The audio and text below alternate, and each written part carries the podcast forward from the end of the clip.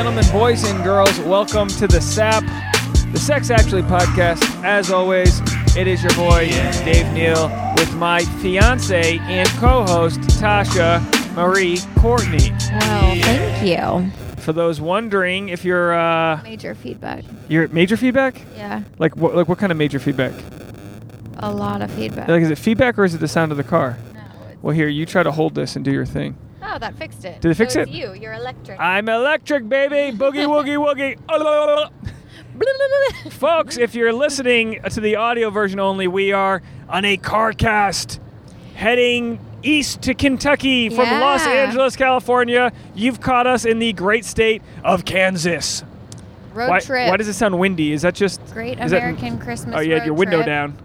Part one. Part one. We'll probably be doing another car cast for the New Year's Eve episode. But uh, fear not, folks. I think the audio is pretty good. You can hear us just fine. And uh, can you believe we've made it this far? 1,700 miles east of Los Angeles. 1706, according to the trip. Here's let's let's recap out. Uh, I mean, Jesus Christ, do people care? Maybe I don't know. Um, we we made it to. We didn't make it three hours into our journey before the first flat tire. Don't say first. Uh, yeah, that's that's correct. Well, what happened first? The traffic jam? Yeah, the traffic jam was first, right? We we were driving along 15, and we get a notification pops up on Waze that says there's like a 36 minute delay or Well, something first of all, crazy like you that. said you were driving along the 15 like our buddy who listens in Sussex, England, gives a fuck about the highway number. I'm just trying to paint a picture. Let me live my life, Dave. So, back to what I was saying.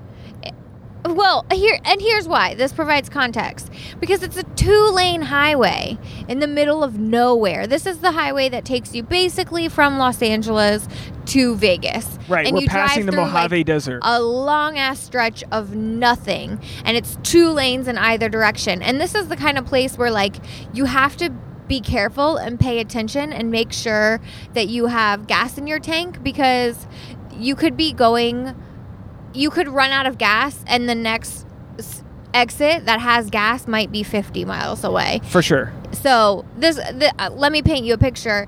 We're on the 15. We get a notification that there's a accident up ahead, and it's like an over half hour delay. And then like seven minutes later, we get another notification that says there's been Fucking an kidding me, additional. watch out! That guy's an Oh asshole. Oh my lord! That guy is an asshole. Yeah, he is an asshole. He's an At asshole. some point, for you got to sure. put the gas on and not the brakes. We're not going backwards, folks. We're going east. Ah, that guy, he You're was not, at I fault. can't, babe. Are you gonna let me finish? No, finish, this please. I just story? avoided an accident. And for those wondering, I am safe. My eyes are on the road. We're just having He's a normal. not wearing headphones. I'm not wearing headphones. we are being very safe. He, you could put on cruise control. Oh, we're gonna need to stop for gas. I have cruise control on. I just had to slam my brakes on. cruise control doesn't prevent assholes from All right, cutting so you we off. get a notification that it's gonna be an additional like 45 minute delay, and um, all in all, it's gonna cost us like two hours, right? So, yeah, they somehow- said you know, Waze, you know, Waze doesn't know. They're like, oh, it could be two hour delay. Yeah, it just keeps adding up. hazardous materials. There's a car on fire. All Yeah, I think a truck probably the, caught so someone fire had or a worse something. day than we did. and they had completely shut down the freeway. So we decide we're gonna make some uh, lemonade out of lemons. And we pull off, and that area is actually really beautiful. One of my favorite drives I've ever driven was um, from Vegas to Palm Springs. I had a friend's birthday in Vegas, and then the next morning I had a show in Palm Springs.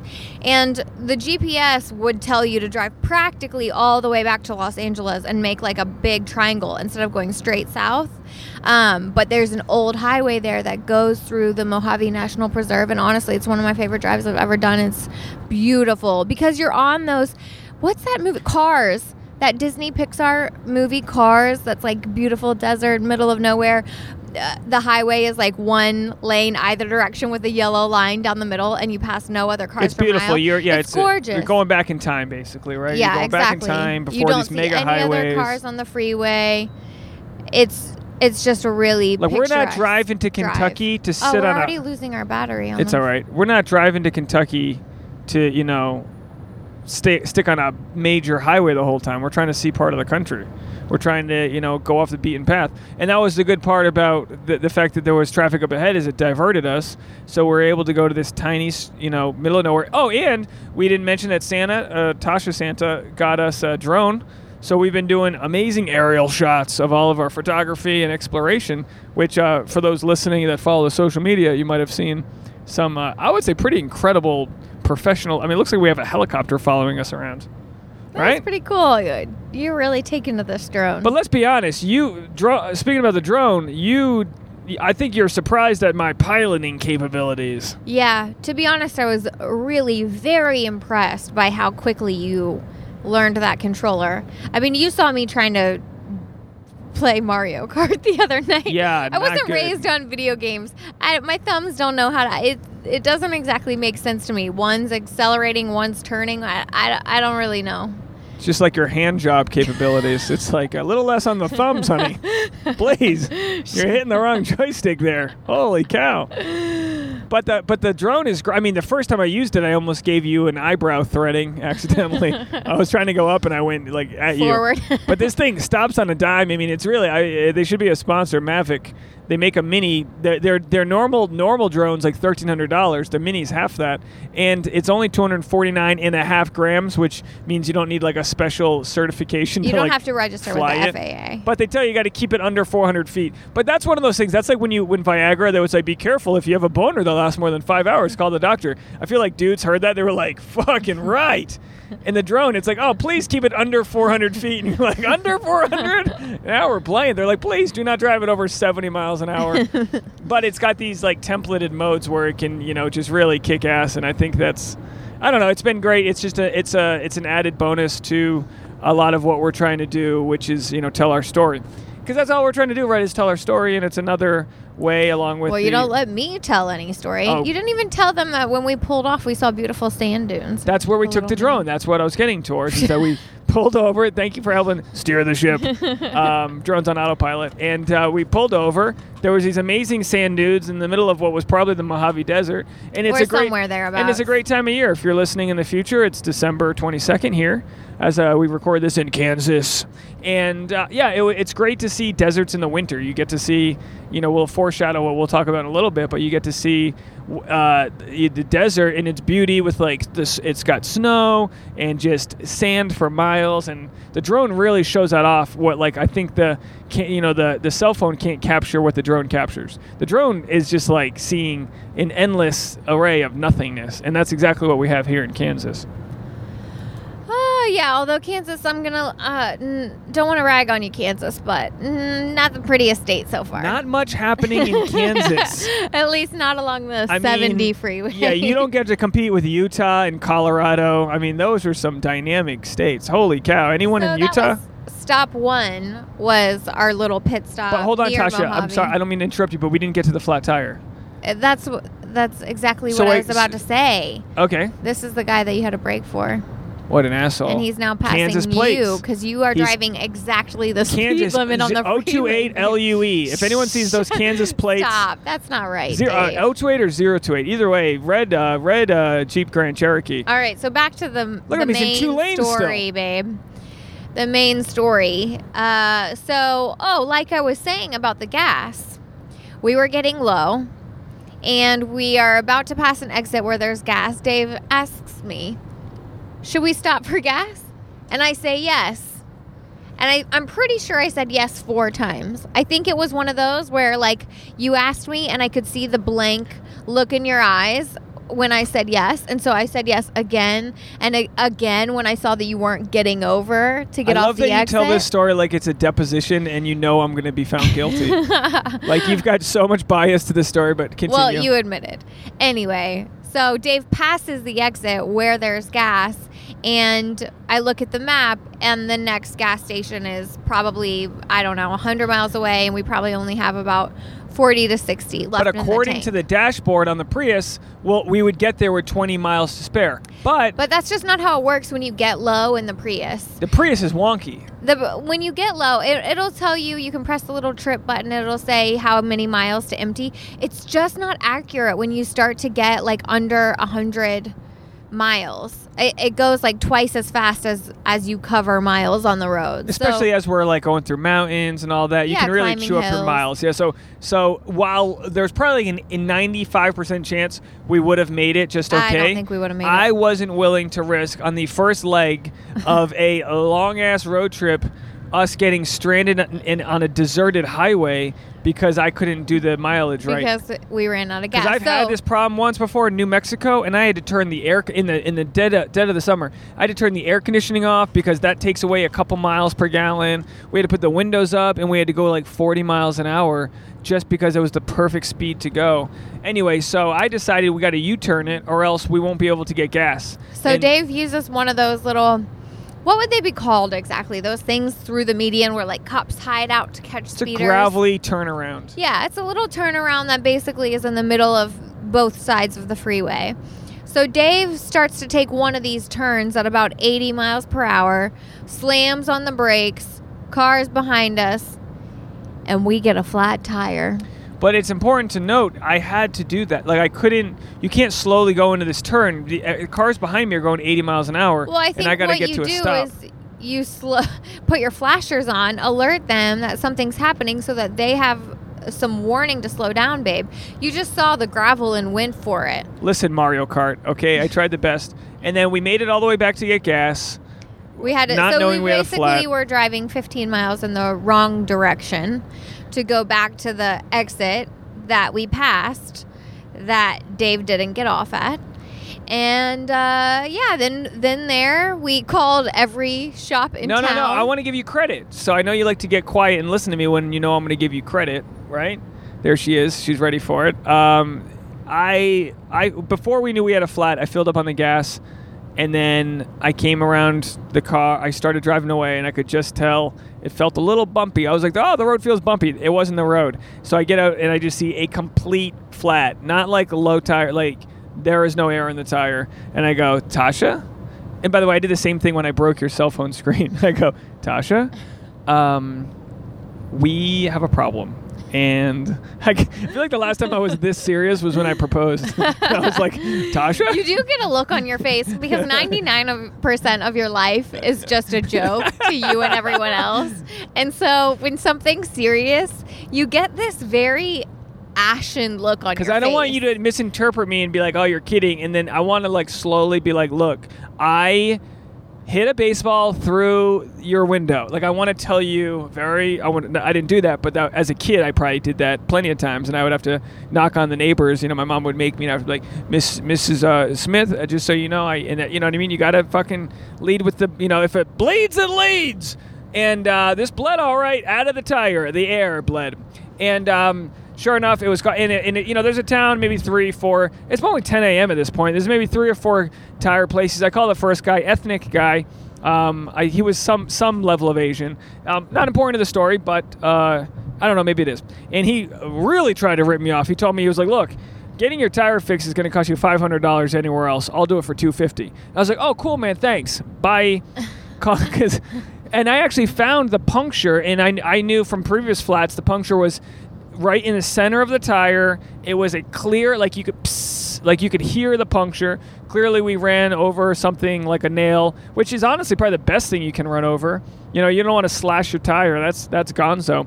So anyway, we were able to take it to a guy that was open, get it patched, sixty bucks. Oh no, forty bucks. Gave them a good twenty dollar tip uh, for just being fucking honest. You know what I mean? Like they were But honest. we were we were on we were lucky that there was there were multiple places that could fix a flat or get us a new tire in this town because we really were in like one of two towns along this highway pretty much the middle of nowhere. And uh and we had to call what four places before we found that place the one guy was like ah, i'm not going to be in- for about 45 minutes yeah, this wasn't a town. This was a town with nothing around. the other around. place that like said said they had tires on their Yelp, they didn't have tires. And then I showed up, so I filled it up with air, knowing I had probably five minutes I could drive it before it would flatten again. and I and I drove it to one place, and there was five garage doors open with cars on the inside, not a person in sight. And I was like, "Hello," and it was very Texas Chainsaw Massacre. Probably the guy was just like taking a poo. Maybe he's like pinching He's one like off. the one guy in the. he hears me in the background. Hello, anybody home? And he's like, "Wait, it's gonna be a minute." I got Bud Mud from the night before, Ew. and um, it's been a long time since I've had Bud Mud. I don't drink enough uh, beer anymore. Oh, that's what that means. What do you think Bud Mud was? I was? thought it was like a way to make butt rhyme with mud. No, it's when you have too many brewskis and you just shit it out the next day your internship. And they're like, "Where's intern Dave?" And they're like, "He's going to be a minute. He's uh, right in the sports section in the Ew, stall." Bud. Bud like Mud. Budweiser. Yeah, like Budweiser. It rhymes. It's and it's not. It's not like. It's not like it's actual mud. It's mud's close enough to. Don't make me kill the joke. Anyway, so they patched the tire, and the best part for you is is of all places, you, you we we get our tire patched right next to where they have a vegan milkshakes. Yes. So you made you made a you made a fucking meal out of it. Well, not only that, they had um, it was a some sort of burger place. Fat burger. Okay, and they had the Impossible Burger, and they had a gluten-free bun, and they had vegan milkshake with coconut whip whipped cream. I mean, literally, that would be hard to find in Los Angeles, a place that has all of the above. And this place in the middle of nowhere. I mean, granted, it did cost like twenty six dollars. The milkshake was ten bucks. But then I drink whatever's left of the milkshake and uh, can barely keep my eyes open driving because you know you know me You have a sugar, sugar addiction. crash. That's my like you know I just took heroin and I'm just you know smiling in an alley somewhere because I had a vegan milkshake. But anyway, we made it through um, Vegas and our first night we stayed in Mount Zion, which is a beautiful national park. Zion, baby. Zion. Uh, uh, no, we went to St. George. Uh, right, St. George. Yep, St. George. St. George, which is a town at the beginning of Zion National Park, and it's I mean this we it's it's it, it's amazing for all of our Los Angeles listeners. It's only a six-hour drive from LA. I mean that's nothing, right? You can do that in my sleep. And uh, once you get there, it's beautiful red rock uh, formations, canyons. I mean, really amazing. And uh, we uh, spent the first night there, stayed at La Quinta, which, by the way, I mean, I, I, it's not often I rave about a hotel, but you know, for a good 40 50 dollar hotel, La Quinta came prepared. It was a really nice stay, really clean, good continental breakfast, waffle maker. You know what I mean? Like it, it was. Yeah, in the first place, the dog fee was twenty dollars, and the second place, the dog fee was free. The dog So- stayed free. So, So we go for so day two. We leave St. George. We go through. well, can we say a little more about Zion? It's gorgeous, but I- don't know about you. I was not really prepared for it to be so cold, and I think I had an idea that it would be cold, especially in the mornings and evenings. But all of these national parks that we visited, it was below thirty degrees the whole time we were there. In the morning, it was frigid. I mean, it probably was around twenty, right? and you and I didn't come prepared with like proper insulated hiking gear and coats. Listen, here's one of the few things I know for sure about Tasha is the window of which Tasha feels comfortable environmentally is like it's like a 6 degree window. If it's not between 71 and 76 degrees, it's too hot or too cold. That's not You're true. like if they needed to hatch a, you know, like an endangered species I need an incubator.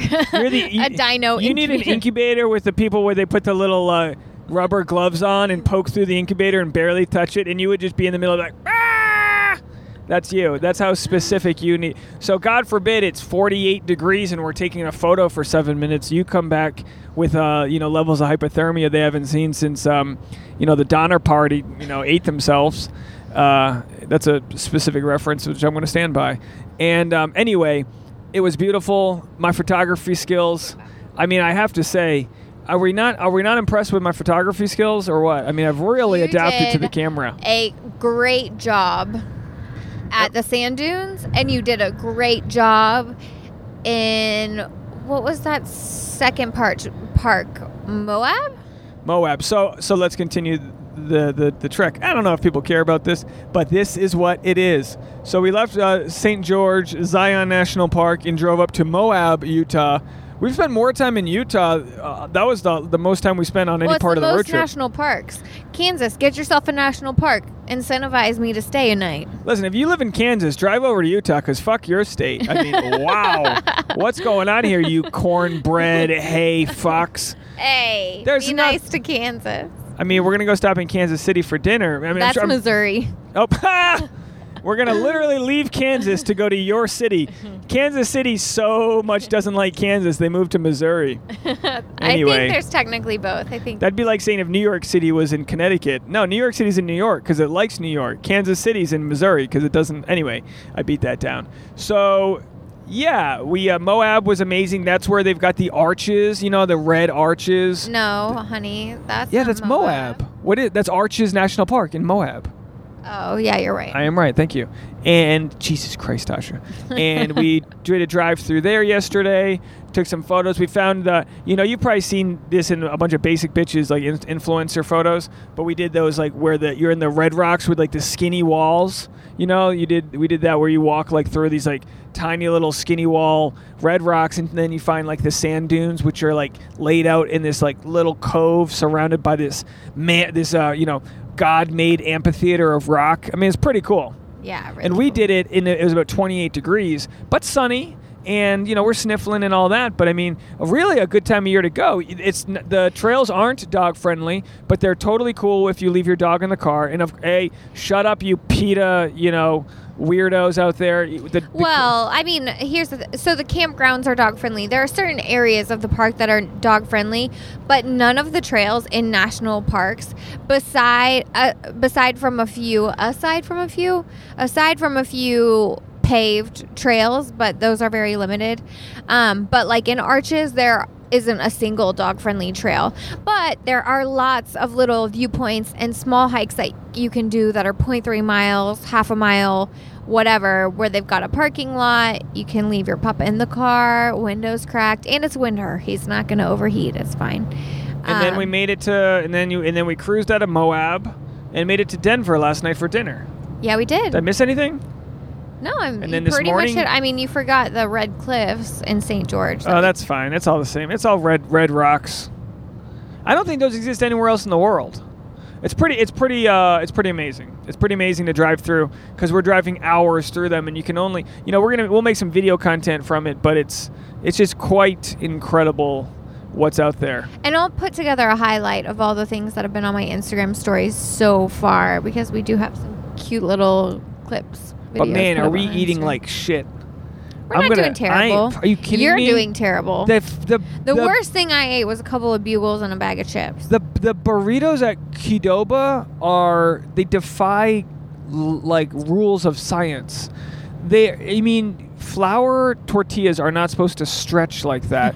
and they basically just make a basketball out of it and feed it to you and I'm just and I ate Well- every drip of it. You don't have to eat the whole thing. And also, you could have got a salad. I got a salad and I feel great about it. if if a Mexican person came to the U.S. for the first time and went straight to a Qdoba or Chipotle, they offer the same girth. Although I might say Qdoba, Qdoba or Qdoba, either way, might be a uh, more spherical blob of rice and brisket. You know, I mean, it is, and I mean, it was wildly too much, and I and we did it the last two days. So I am uh, I am full blown uh, not heading into 2020 at my goal weight. Let's put it that way. But um, we'll be okay. We'll be all right. But right now, let's just get through the day. And then for the di- for dinner every night, we've basically just been getting to go food because we got the dog. So we're getting to go food and bringing it back to the hotel. I'm eating all of the breadsticks. Tasha can't eat the breadsticks. So I got this breadstick addiction. I need somebody to knock them out of my hands, and I can't stop myself. I can think of a little fluffer that will knock the breadsticks right out of your hand. I, I mean, I have no problem eating f- okay at home. I don't do this. But then the second we get on the road, it's like different rules. It's, but it's not different rules. And uh, let's transition into how much your Starbucks costs. I am been I am being bled dry, folks. Donate to the Patreon. By the way, thank you so much, Christian, for your uh, generous Christmas gift. We appreciate that so much, and thank you so much to everyone else who's a Patreon member that has been with us all year long. As you guys know, we've done Patreon now for 11 months. Some people come and go. We totally understand people's finances change, but for those that have stuck around, we appreciate you so much. We're uh, getting to release extra content, and we hope you enjoy your soap. Um, I will say, Daniel in England, ah, I don't know when that soap's going to get to you. I put it in the mail. I got a receipt for it, but there's no tracking number. I don't know. Oh, when- really? Yeah, well, the tracking. Why? Because well, if I wanted to get the tracking number, it would have been thirty-seven dollars. And it, so I was like, I'm not. They were like, Do you want to? Tra-? I go, no tracking number, just get it there. and the lady's like, it'll get there. And I go, I don't feel the confidence in your voice. I don't think you're confident at all. It'll get there. But I know um, Sophia and um, who else? A couple others have already got theirs. I hand delivered to uh, Jason and Vic. Uh, Vic gave us an edible. Thank you very much, Vic. Nothing like uh, that's the most LA thing. I hand delivered my homemade soap, and in return, she gave me a banana and an edible. we appreciate you so much, Vic. Um, I got to see her place, and it was like it reminded me of like the cool kids who live in Hollywood. You know, it's like a four bedroom place and it's just like it's all actors and musicians. Did you ever you never lived in like a in like a big LA kind of brothel? Not it didn't look like a brothel, it looked totally fine, but you haven't lived in anything like that out here, have you? No, I have not. A big old, like a big house where there's a bunch of roommates. Yeah. It's a cool spot. We should go over there and interview Vic for an episode. Okay. I was thinking that it'd be nice to interview some of our Patreon members, and I know some people don't even don't want to be on the on that side of the content, but I think it's all you know. You, you guys obviously have stuck around long enough and know this is all about a dialogue, and we ain't preaching shit that we know because we're. Oh, look at the sunset behind us. Not bad, huh? Anyway, the sun's going down here in Kansas. Even the sun doesn't want to stay up here. You up need here. to pass these cars or get over. I'm trying to pass them. I'm going pretty fast. Um, anyway, so um, so yeah, where do we go to now? Oh, you know what I wanted to talk about? I was this is a this is a hard left transition, but I feel like we've I feel like we've discussed enough road trip. Well, and then by the next time by the next episode, oh no, by the next episode we won't have gone through the south yet, but we we will be returning from our road trip along the southern route, Tennessee, Arkansas, all those southern states. So we'll have uh, we'll have to report back on the south. But so far, I've enjoyed this northern route. I mean, we've been lucky; we haven't had a, a one flurry of snow, you know, w- which has been very helpful for the drive. I drove through all the hairy parts of Colorado. Yep, very hairy parts of Colorado. That was that was a little a little uh, scary, just because you're going 75 miles an hour and there's like, you know, three feet of snow to the side of you and like one one bad you know gust of wind and next thing you know we're going skiing, but um, it was fine. And uh, anyway, are you excited for Christmas? I sure am. What'd you get me? What'd you get me, Tasha? I got you a drone. You got me a drone? Oh, thank you. You got me equipment to shoot you with. Oh, I took a good drone video today. Really good drone video. Uh, I can't wait to share those with you guys. Um, what's your favorite Christmas present of all time? Go go by Uh, like go by like vert like as a child, as like a young as like a young uh, you know, but preteen, as a teenager, as an adult. What are your favorite Christmas gifts? My sister and I got to share one year, and I, I'm not sure if it was from mom and dad or if it was from Santa, but my sister and I got a present to share, and it was a Barbie Jeep. That was cool. Was it a two seater? Yeah. You both could sit in it. Yeah. Did you how, were, were you good at sharing or were you completely uh, we were pretty driver? good at sharing, but here's the thing about those Barbie Jeeps back in the day. You could make it about three driveways. Yeah, if it's before the battery ran out, and then you had to push it home. and the sound it makes it yeah so you uh, really don't get to share your drive time. I couldn't You, imagine get- bu- you just have to alternate driving between charges. buying one of those now with like lithium ion battery technology would be amazing because that's funny that that's one of your favorite Christmas presents because one of mine was a race car I got when I was probably like like a remote eight or control. Nine, yeah, eight or nine years old. It was one of those.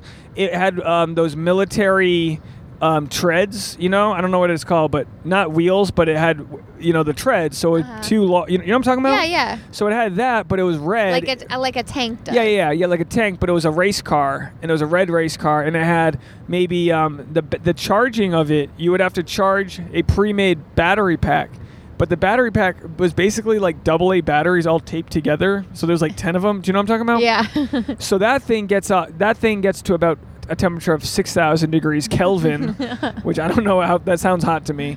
And you get and you could ride it like maybe two laps. There was like there was like two modes, like sport mode and then slow mode. So slow mode, you know, you're getting passed by squirrels.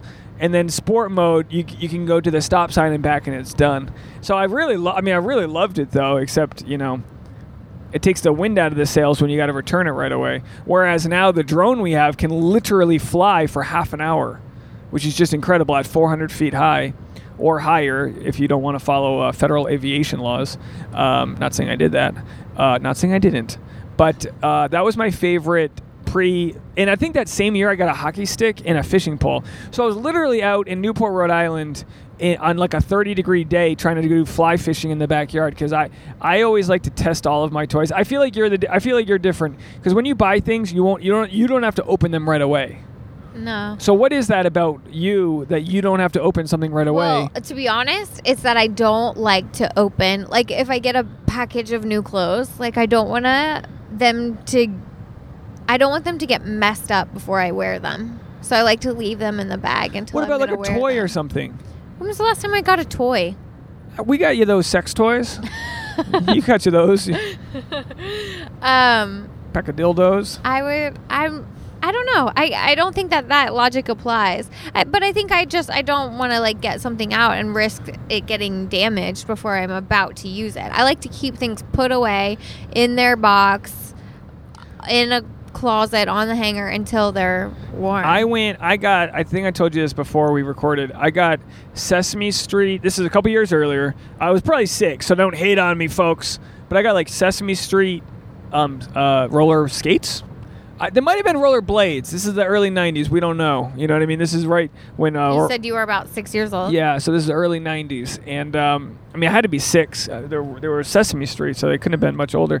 But um, it was, you know, slushy and, and, and puddles outside, and I'm and I got the elbow pads and the knee pads, and I just I had to put it all on as soon as we were done opening presents and go out for a drive. You know, I've like I've as much as I enjoy the the community of others, I love just like going out on my own and, and roller skating at six. And you used to be able to do that in Newport. I don't I don't feel like people are letting their six year olds go roller skating on Christmas Day anymore.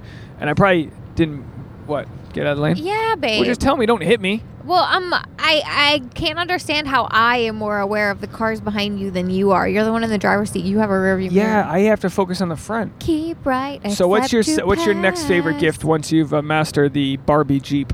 Um, you mean in adulthood? Yeah. That's one of my favorite. No, no, no. We went. That was your. That was your young. That was your like, you know, before the age of ten. Now, what's your preteen one? Ten to thirteen. This is hard. It's I mean, hard. Think about it. I- what were I- you getting? But you're asking me on the spot. I don't know. I don't remember the things I got. Did you know the difference between Santa? Like, when did you find out about Santa? I would say I was relatively young when I. I mean, I was definitely in elementary school when I was like, "Nah, Santa's not real." But I kept pretending like I thought Santa was real for a couple years, maybe more than a couple years, just because like I didn't want to hurt my parents' feelings. So you, so you lied to you. So you had. Did you find out from another student, or did you just put it together? Yeah, I th- I'm sure it's kind of a combination of both. Somebody says at school Santa's not real, or a couple people say at school Santa's not real, and then you start putting the math together. And I knew all my mom's uh, present hiding spots in our house that we grew up in, and so I would find uh, presents. You know, in October, and then I would get it from Santa Thi- in December, and First I'd of be like, all, "Mm." amazing for, of your mom for having presents bought by October. I feel like my mom was probably out on Christmas Eve looking for last. No, that's not true. My mom's worked very hard. Um, I never knew my mom's hiding spots though. But she would always, if I, I, if I did find something, she'd be like, she would tell me it's for like some kid in an orphanage, and then I just feel bad for the kid, and then I would get it, and I'd be like, well, fuck that kid. This is mine. This is my race car now. But your mom, but it's it, you're. This is a perfect example of how you need to have such control over.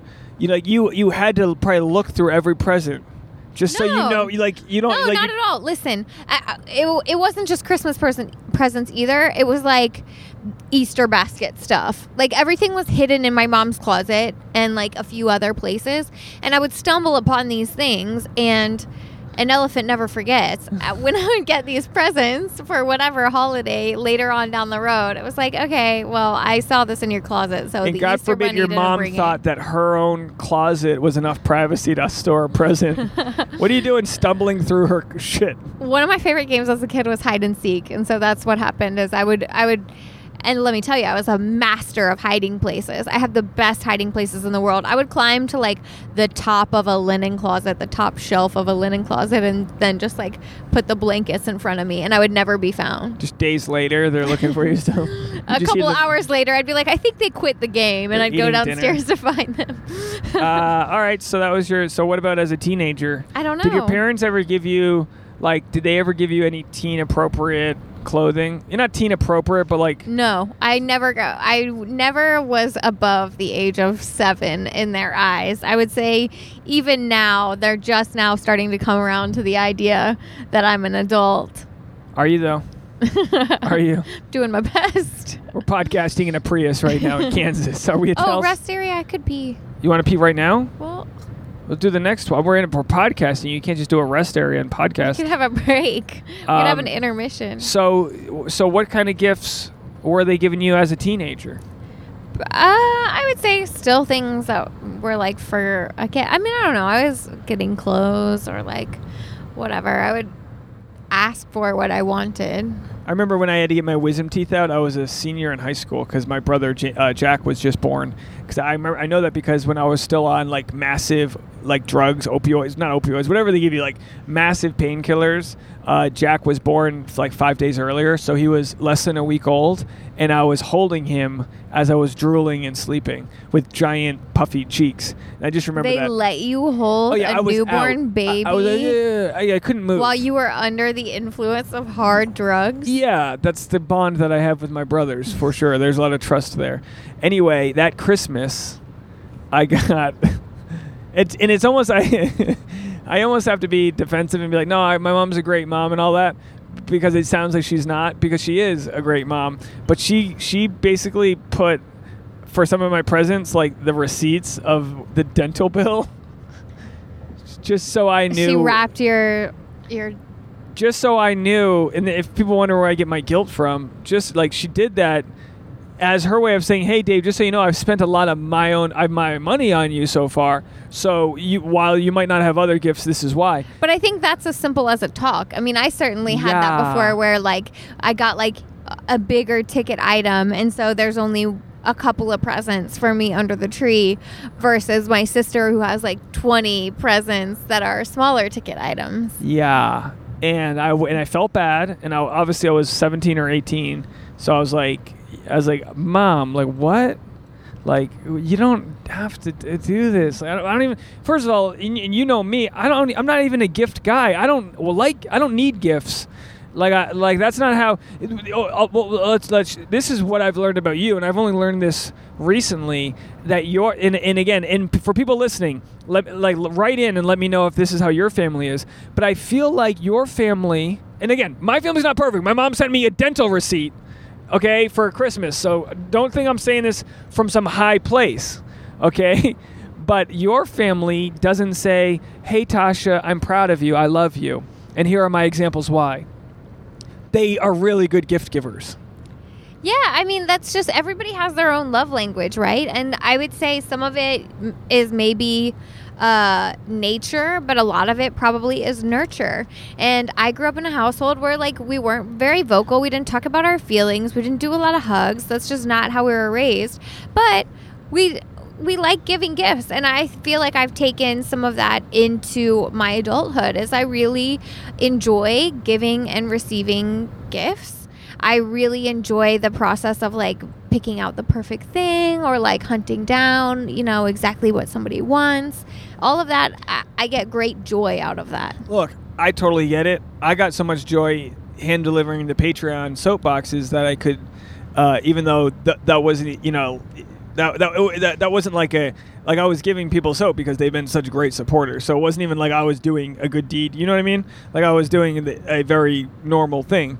Uh, but I I do love the idea of just like giving without expectation expectation of receiving. But also it's just you know you, your mom's hounding you like what can I get Dave? What can I get Dave? Just tell me you think I'm doing okay at life.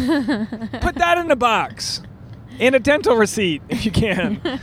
like I don't need socks or a leather jacket. I appreciate that. It's really cool. I do like you them. love that wear- I- leather jacket. Yeah, and you I wear it all wearing- the yeah, time. No, I love all of that, and I love that that's their way of showing love. I just it, this was the first year that it kind of hit me that I was like, oh, they can't because because again, I don't get many affirmations from my parents unless like they can really tell I need it, and I think it's important to give it to people before the well is dry. Like you know, how about how about giving affirmations when people are doing okay?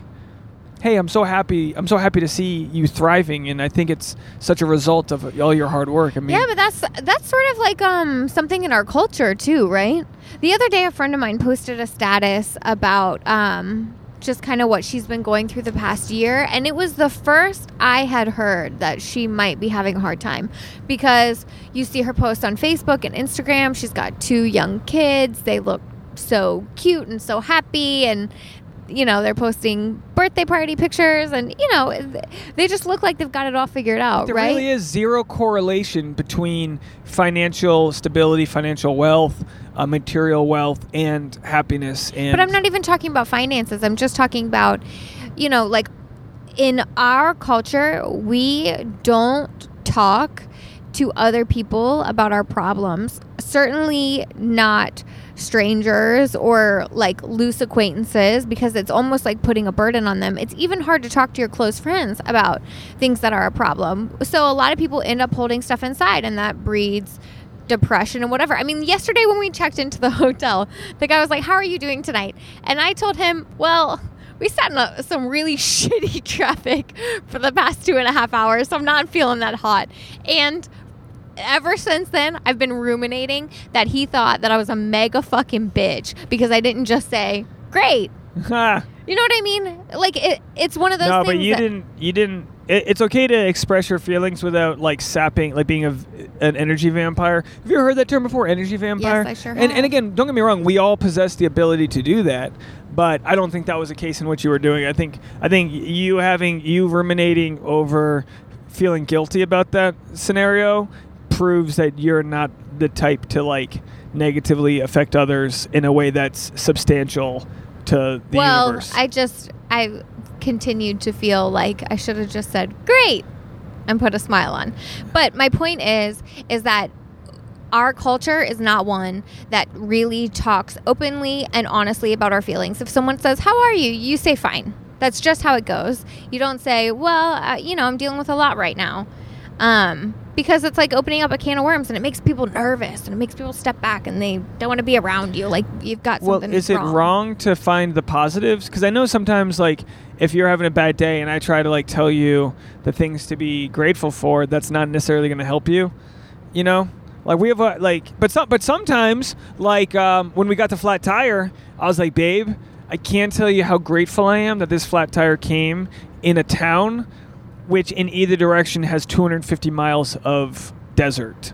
Yeah. So there are moments where, while it might sound crazy to be like, you know, there, there's this one joke where this guy uh, gets uh, at a shooting range, the bullet ricochets off and hits him in the middle of the head, and he, and the guy says, "I'm the luckiest guy alive," and everyone else is like, "No, a bullet ricocheted and hit you in the head. You're the most unlucky." It really is perspective and how you look at things, but it's important to like not be an energy vampire I while also feeling your feelings. a post about this um, really recently. It was like an infographic that was sort of the definition between like, um, oh, what's the right word for this? Like a fluffy, sort of overly optimistic, like, sort of like, uh, I'm just gonna have to find. I'm gonna have to share it on the Instagram, so you guys check the Instagram in the next couple weeks. At the dot sap. Um, but it was like the difference between sort of like a superficial, um, false positivity and like a grounded sort of glass half full spin on positivity, like a more honest approach to positivity. Like, hey, maybe, you know, we're like it sucks that we got a flat tire, but at least it was in this town where we had we were able to get it fixed yeah, quickly. or in yeah, exactly. In bigger picture, at least we have the ability to travel and and have our health.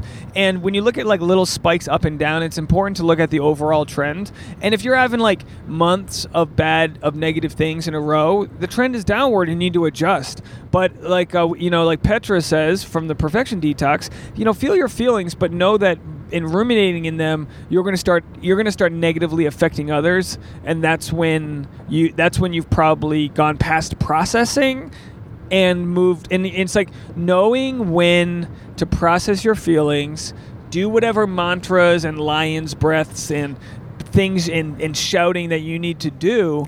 Well, and that's and also when the real honesty comes in super handy. Because, like, when you're honest with your perspective, you're like, okay, this thing isn't great, but it could be a lot worse. So, you know, I'm okay with how things turned out. That's when, like, that sort of radical honesty with yourself, instead of, like, not everything needs to have a spin. And I think a lot of times we kind of put a spin on stuff, like, oh, this sort of inconvenient thing happened. Worst day ever. Hashtag worst day ever. Yeah. Or, like, I have the worst luck. Like, having that sort of, um, attitude doesn't get you anywhere, but neither does having like that superficial positive attitude either. Right. Hashtag blessed, you know, But like honestly, that flat tire was a nice little challenge for us because that was what three days ago now, Mm-hmm. and we've recovered very well. I mean, we were still able to make it to all of our destinations and even get get there with a little daylight. yeah, left. when we pulled into this tire shop, there was nobody else there. Remember when we had to get your tire, your flat tire fixed um, outside of a Tahoe. Yeah, it took hours. And it took hours. It was a busy tire shop. It wasn't that busy that it should have taken so long. these but guys we really were waiting. These guys were sitting in a lawn chair as we pulled up, waiting for work. And by the time we left, there were probably four people waiting. So it's nice. remember? Yeah, and it's we got exactly. very lucky. And it's nice to see. It's nice to see a situation where you go, "Wow, I couldn't control." And don't get me wrong, there are scenarios in which I could have not gotten the flat tire, but I'm not. But aside from that, I can't control that this tire's not holding air. How am I going to react? Control. You cannot, and that's yeah, you what's can't change your circumstances, but you can manage your reaction to your circumstances. and then get rewarded for how you react because it's never as big a problem. It's never as big. It's all just sort well, it's of just like part of life, right? having our limbic life system tested. is going to present us with challenges. What's the Always. worst Christmas gift you ever got? Was it the suitcase I got you last year? What's the worst Christmas you know, gift? It's not about the gift, baby, but when you didn't order me a gift in time because you weren't thinking about it and you put it off till last last minute, it Yeah. feels shitty to not have anything to open on Christmas morning from the person you love. Well, the biggest. Oh, honey, uh, that was really sad. But I, you said you loved me. the biggest problem was I didn't.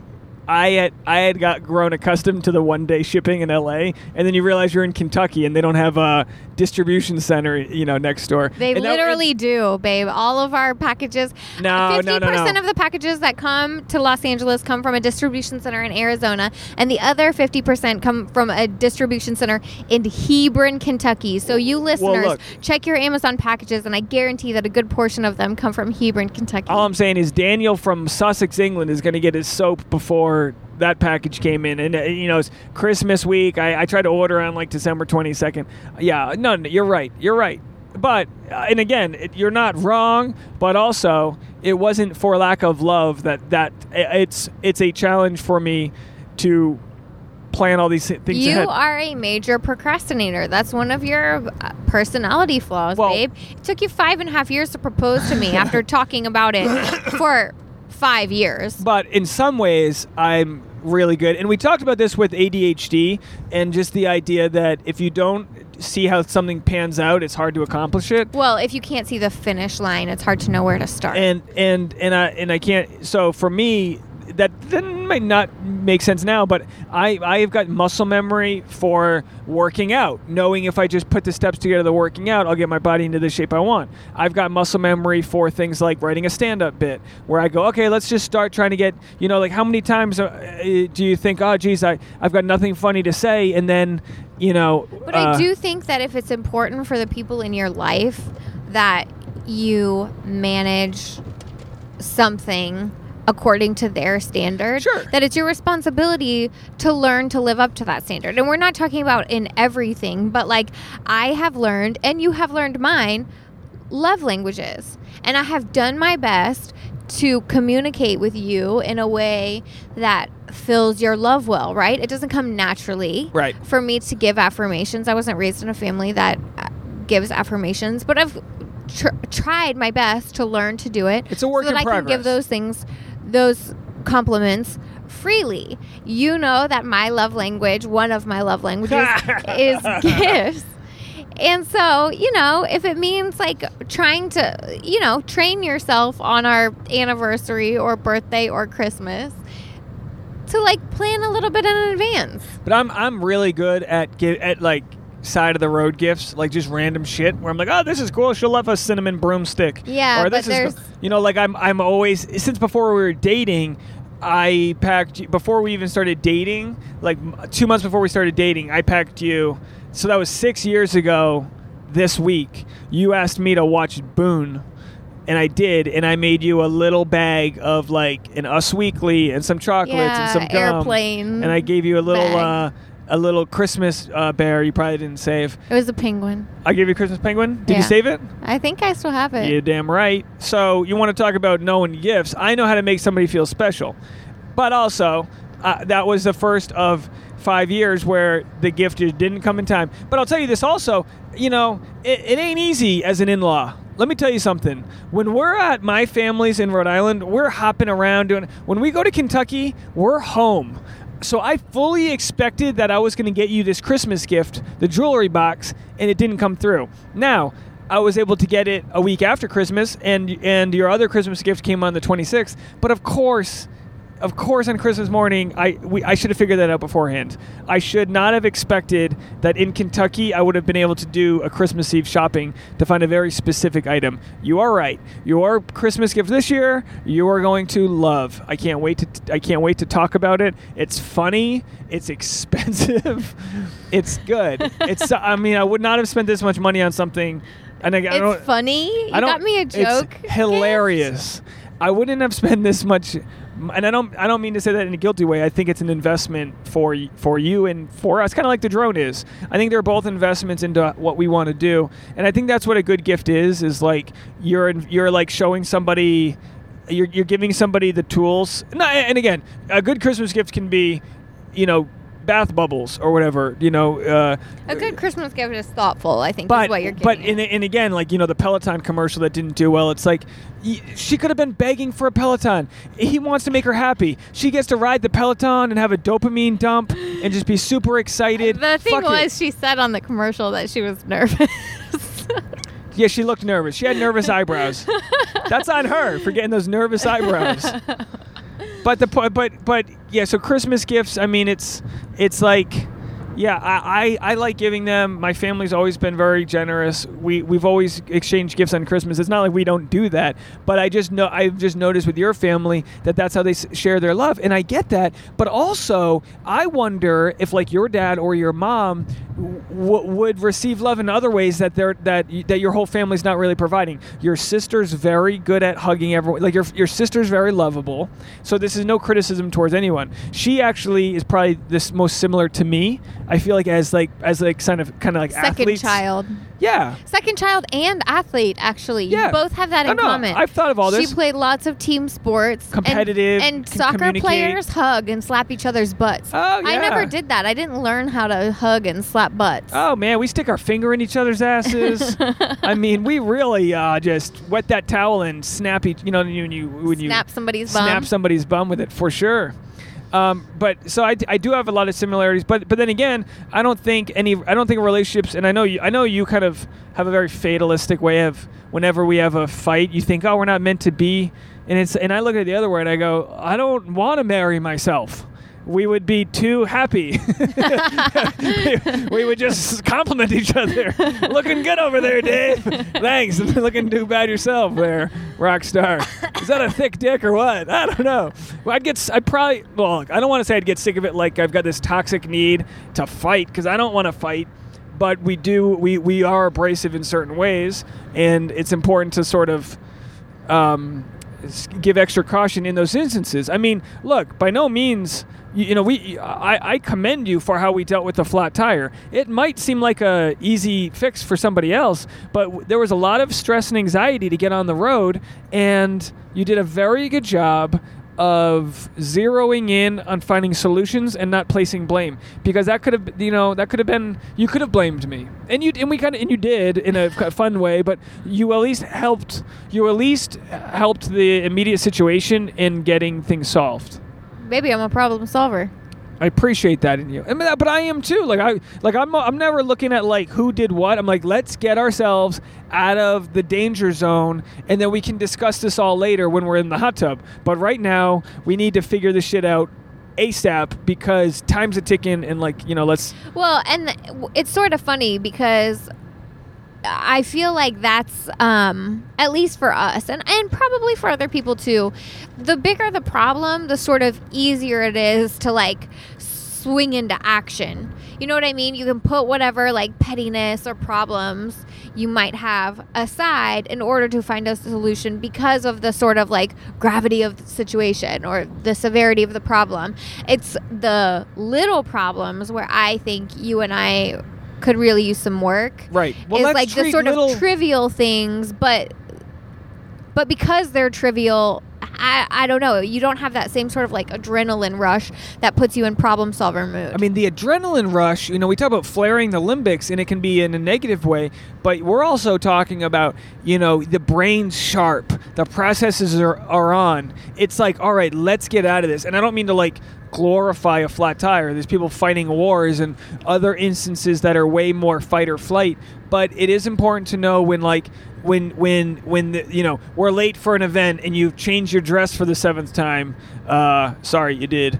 Uh i'm not trying to rush you in a, in a way to like stress you out but sometimes i'm in like producer mode where i'm like uh i'm the you know i'm the i'm the assistant director trying to like get us at the door on time so we can go to the next thing. And the, and those are the types of things that we have a hard time with. Not necessarily the flat tires but the little things. And i don't know maybe we should treat the little things like a flat tire like really slow down because we i mean i, I I know I've gotten yappy towards you, but you, you, I mean, you're you're ready to fight some some of those instances when like I'm sitting around and you're still doing your hair, and I'm like, honey, we're late, and you're like, well, "Ah!" uh, can I just touch on this? I feel like um, in our flat tire problem solving zone, we both are being very uh, conscientious. We're being very detail oriented. We're being very active in our participation in towards this end goal of problem solving. And sometimes with the more trivial stuff, I think that's where I feel like a little bit of resentment is like I feel like I'm the only one that's thinking about X, Y, and Z and you're just floating along. So like say we're trying to get out the door and yes, I've changed my dress a couple times and I'm trying to put on makeup and I'm also managing you like, "Hey, uh have you walked the dog?" Yes and no. Oh, hey, can you do this thing? Hey, can you do that thing? well, that's a bad that are- example because No, I'm no, but- always on top of the well, dog. I'm just I'm and- talking about the checklist of stuff that's going to get us out the door. And I know there have been times where I've mentioned to you like all this stuff is going to need to be done before we can walk out the door, and I'm doing a bunch of things and I come out and see you like looking at the Patriots highlights on your phone. TB12 division champions, 11 years in a row. But you, understand what I'm saying? And so part of, or like, for instance, when we passed the exit where like I wanted us to go to take a photo, you know, it's like, why am I the only one thinking about these things? I want us to, I guess what I'm trying to say is that uh, be us, the both of us being really sharp and active and conscientious t- about our end goal, I think makes us better as people and as partners. I hear all that you're saying, and I agree with you. I will add, though, that I do not perform well when there's a microscope on me looking for things I'm doing wrong. But nobody's looking for things that you're doing wrong, babe. you but, used the I hard D, you used the hard D word on me a few for, uh, a few too many times this trip. what's hard D? Dave. You're like, listen here, Dave. And I'm like, whoa! you don't get to use that on me. You, you used my first name pretty hard on me a few times. But my point, I think, stands that like I, I I'm not trying to micromanage you at all, but sometimes you put me in a position where, honey, you're going five miles per hour under the speed limit. You know this, right? Are you proving my point? I think you're proving my point. You guys hear that one? Oh my gosh, babe! Put on cruise control. Well, we're low on gas. We got 133 All right, this miles is a good left. place to stop. Now for let's gas. go to the next one. Because what do we How have? do we time? know Oh, where we're the at an next hour. We're at one's an gonna be? hour already. Let me All right. wrap up my point. Wrap up your point. is we'll that get gas. I never want to micromanage you. I hate micromanaging. I don't like being the manager of our family. That's emotional labor. I don't want to do that.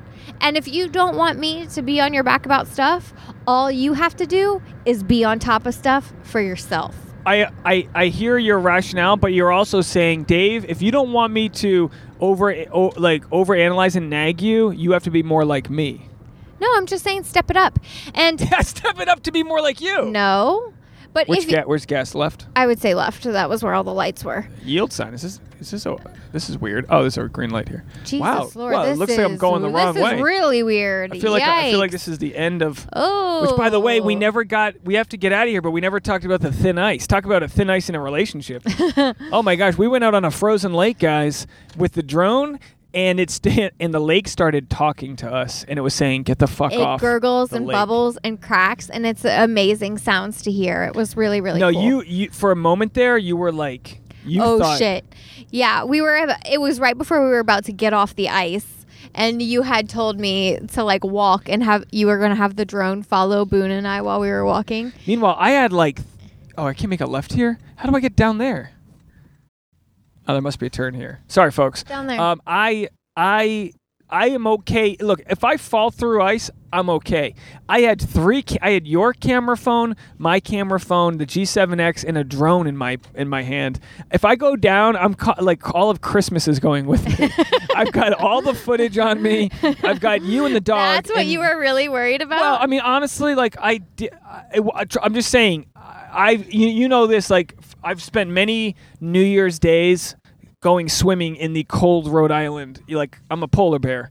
I can, I, I'm okay. But I was very worried for the three of us because I could save us, but like the dogs flopping around. I mean, this this was a danger zone, and even all it was very thickly frozen ice. Everyone who's listening thinks that we did some sort of risky venture.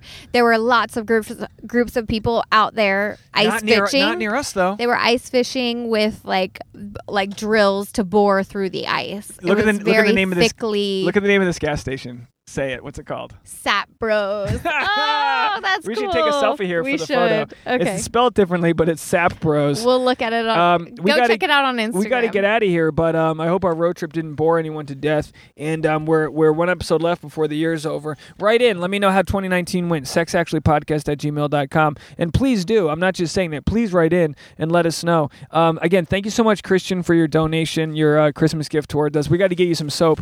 And for all of our Patreon members, I hope the soap has arrived or is coming. And if anyone wants to be a part of the Patreon moving forward, we would absolutely love to have you. It's um, patreon.com slash the sap, P-A-T-R-E-O-N dot com slash T-H-E-S-A-P.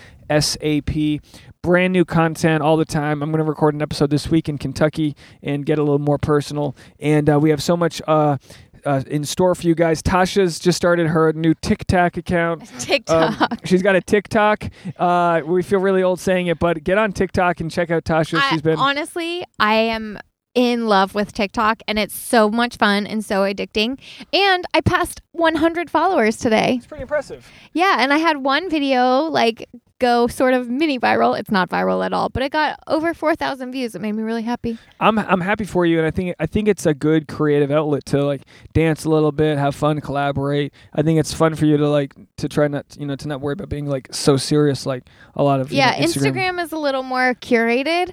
Uh, TikTok is a lot more raw. So what's your TikTok account? Tasha underscore Courtney. Go check her TikToks out. And of course, if, if you haven't heard already, I've got a project called Hollywood Posers on YouTube, and uh, we're getting some love for that. I think it's going to be a big deal. Me and my buddy Channing, past podcast guest, uh, do play by play commentary of strangers taking Instagram photography. Uh, episode five, our latest episode, we uh, pretty much do play by play commentary of a guy trying to learn how to take photos of his girlfriend. So that's a ton of fun. Again, just go to Hollywood Posers on YouTube to check that out. And, um, anyways, I think that's it for us. We're in Kansas. We're heading to Kansas City, Missouri for dinner. And um, anything else? That's we it. get it all. That's all uh, much love to you guys, and thank you so much for tuning in. Uh, on behalf of Tasha Courtney, I'm Dave Neal. Bye, everybody.